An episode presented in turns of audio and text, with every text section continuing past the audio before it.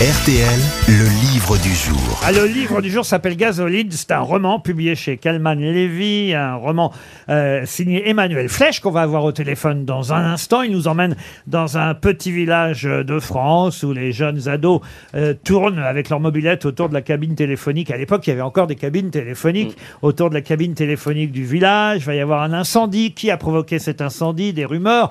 Tout ça, on va évidemment en parler avec l'auteur Emmanuel Flèche dans un instant, mais ça nous rappelle une époque euh, euh, lointaine pour la plupart d'entre nous. C'est la fin des années euh, 80, 88 précisément. C'est l'époque à laquelle se passe euh, cette histoire euh, racontée par Emmanuel Flèche dans euh, Gasoline. D'ailleurs, à un moment donné, une des adolescentes qui s'appelle euh, euh, Sandra regarde la télévision et à la télé on peut voir un match de tennis deux femmes qui se disputent la médaille d'or du simple féminin. Il faut dire que c'est l'époque des Jeux Olympiques à Séoul et cette année-là, eh bien, Steffi Graf est opposée à une autre tenniswoman.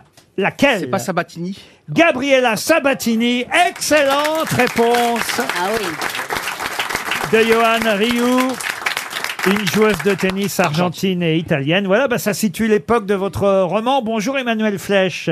Bonjour Laurent Ruquier. Ça et les chansons évidemment de Jean-Jacques Goldman. Et on on aurait peut-être pu entendre aussi d'ailleurs, comme on vient de le faire, euh, Gérard Blanchard et, et- et- et d'autres, d'autres choses euh, dont on a euh, évidemment oublié l'existence, comme les cabines téléphoniques. Vous êtes nostalgique de cette période, Emmanuel Flèche Euh, un petit peu, oui, quand j'y pense, c'est- avec une certaine nostalgie, effectivement. euh, et puis euh, j'ai eu beaucoup de plaisir à essayer de la ressusciter dans, dans ce petit village, euh, voilà, près de Chalon-sur-Saône, euh, de la fin des années 80. Ça pourrait être n'importe quel village de France. Vous en avez choisi un précisément parce que c'est là, je crois, où vous avez vécu quelques années, où vous êtes retourné une fois en vacances. C'est bien ça? Oui, c'est ça, je sais pas où vous avez eu l'info, mais... Oui, parce que j'ai j'ai travaillé, vous voyez. Chalon-sur-Saône. Oui. oui, Chalon-sur-Saône. Ah non la non côte mais, chalonnaise. Ah, je connais pas. mais non pas du tout justement. C'est là où il y avait un château de mon grand-père. C'est pas vrai. Chalon-sur-Saône. L'un des châteaux. Oui. Ah ben, Non, non. Ça, se passe pas dans un château. hein. Le problème, c'est plutôt qu'il y a des nouveaux lotissements dans ce village, Ah n'est-ce bon pas, euh, Emmanuel Flèche? Oui, alors effectivement, c'est c'est un village qui, dont le cours tranquille n'a pas été euh, perturbé, on va dire, depuis la, Deuxième Guerre mondiale. Et puis un, lotissement est, livré à l'entrée du village. Ça commence un petit peu à semer le trouble dans, les esprits. Et puis, euh, donc c'est l'arrivée d'une nouvelle culture, de nouveaux citadins qui qui se mélangent pas vraiment avec euh, les gens du cru. Et puis c'est à ce moment-là que survient l'incendie d'une grange, la grange d'un vieux vigneron, le père Berthelot, et que du coup, on ne sait pas trop si c'est un incendie criminel, si c'est un accident, et comme vous l'avez dit, ça va réveiller euh, un petit peu les lignes de faille du village, ça va sortir certains fantômes des placards, et euh, les suspicions vont, vont se porter tour à tour un peu sur différentes figures du village. Je lis juste un passage parce qu'on va tout de suite comprendre euh, l'ambiance. Janine faisait rissoler des foies de volaille dans la cuisine quand elle aperçut son mari par la fenêtre. La grand place était déserte. Il rentrait bredouille de la chasse, vêtu de son ciré, le fusil cassé à la saignée du coude, les bottes lourdes, précédées de son épagnol qui courait d'un tilleul à l'autre en remuant la queue. À la maison, depuis l'incendie, l'ambiance n'était pas à la fête, c'était le moins qu'on puisse dire.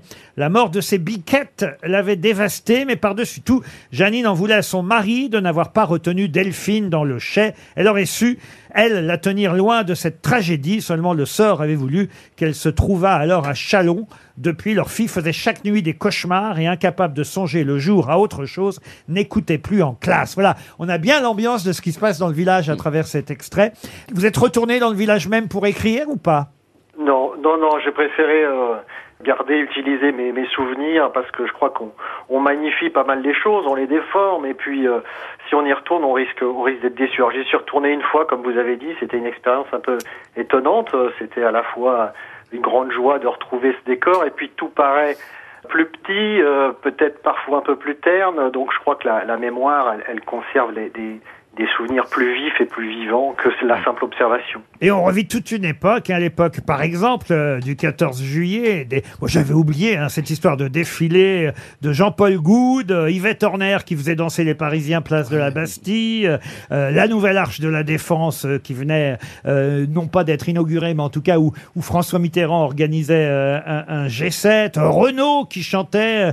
euh, vous écrivez tout ça de façon assez amusante et drôle. Alors là, c'est moins nostalgique parce que vous semblez pas forcément apprécier ce que vous avez vu à cette époque-là. Non, alors c'est vrai qu'en écrivant le roman au début, je me suis dit c'est loin, c'est mon enfance, je vous ai remonté des souvenirs, puis après en me penchant un peu dans la, la, documentation quand même pour, pour nourrir l'intrigue, je me suis rendu compte que c'était pas loin, c'était vraiment à des années-lumière, effectivement, cette célébration du bicentenaire qui nourrit une grande scène collective à la fin du roman, mais il faut pas trop, faut pas trop en dire. Et c'est pour ça que vous avez choisi 89, hein, c'est parce que c'était l'année du bicentenaire. Voilà, et puis c'est aussi l'année de la chute du mur de Berlin. On est vraiment à la fin d'un monde. Moi, l'idée, c'était de faire résonner la fin de l'enfance avec la fin d'un monde, le- les années 80, et puis la fin des grandes idéologies. Les, les personnages du roman, ils sont pas au courant, eux, que dans quatre mois, le, le mur de Berlin va s'effondrer. Mais je trouvais ça amusant que le lecteur, lui, euh, sait bien que voilà, les mots URSS, RDA, qui sont encore très très très en cours, personne s'imagine qu'ils vont disparaître comme ça subitement, qu'on est au bord d'un d'une bascule historique et euh, voilà et, et, du coup c'était aussi pour ça que je l'ai situé dans cette euh, en 88-89. Et parmi tous ces adolescents, parce qu'il y a aussi évidemment des amours euh, entre adolescents et adolescentes, vous, vous êtes plutôt Samuel, si j'ai bien compris, Un peu, oui, un peu beaucoup. parce que vous étiez gardien de but, c'est ça Voilà, j'étais gardien de but, je rêvais, euh, voilà, je caressais deux rêves à 10 ans, c'était de me marier avec mon amoureuse et de devenir le gardien de but de l'équipe de France. Mais malheureusement, euh, passé 12-13 ans, j'ai pas dépassé le, le mètre 72, donc mon, mon rêve euh, s'est écroulé. Et puis, euh, on a déménagé, donc euh, le, premier rêve aussi s'est écroulé en même temps, donc il a fallu tout reconstruire. Et est-ce qu'on peut expliquer le titre, Gasoline? Gasoline, bah, je trouve que ça restitue bien une époque, quoi. Ça, ça, on entend une deux chevaux ou une mobilette. Et puis en même temps, c'est c'est un carburant, c'est extrêmement inflammable et c'est une histoire quand même assez inflammable parce que ce village, finalement, au fil des saisons qui défilent, euh, se retrouve un peu de- au bord de la crise de nerfs et un peu comme un bidon de gasoil euh, sur laquelle on s'apprête à craquer une allumette. C'est le roman, vous l'avez compris, d'un village, d'une époque, euh, surtout, euh, de jeunes garçons, de jeunes filles en 1988-1989, euh, du côté de Givry et Mercuret pour faire plaisir et allécher Monsieur euh, Berléand. Ça s'appelle donc, on l'a dit, Gasoline. C'est chez Calman Lévy et c'est signé Emmanuel Flèche. Voilà notre livre du jour. Merci, Emmanuel Flèche.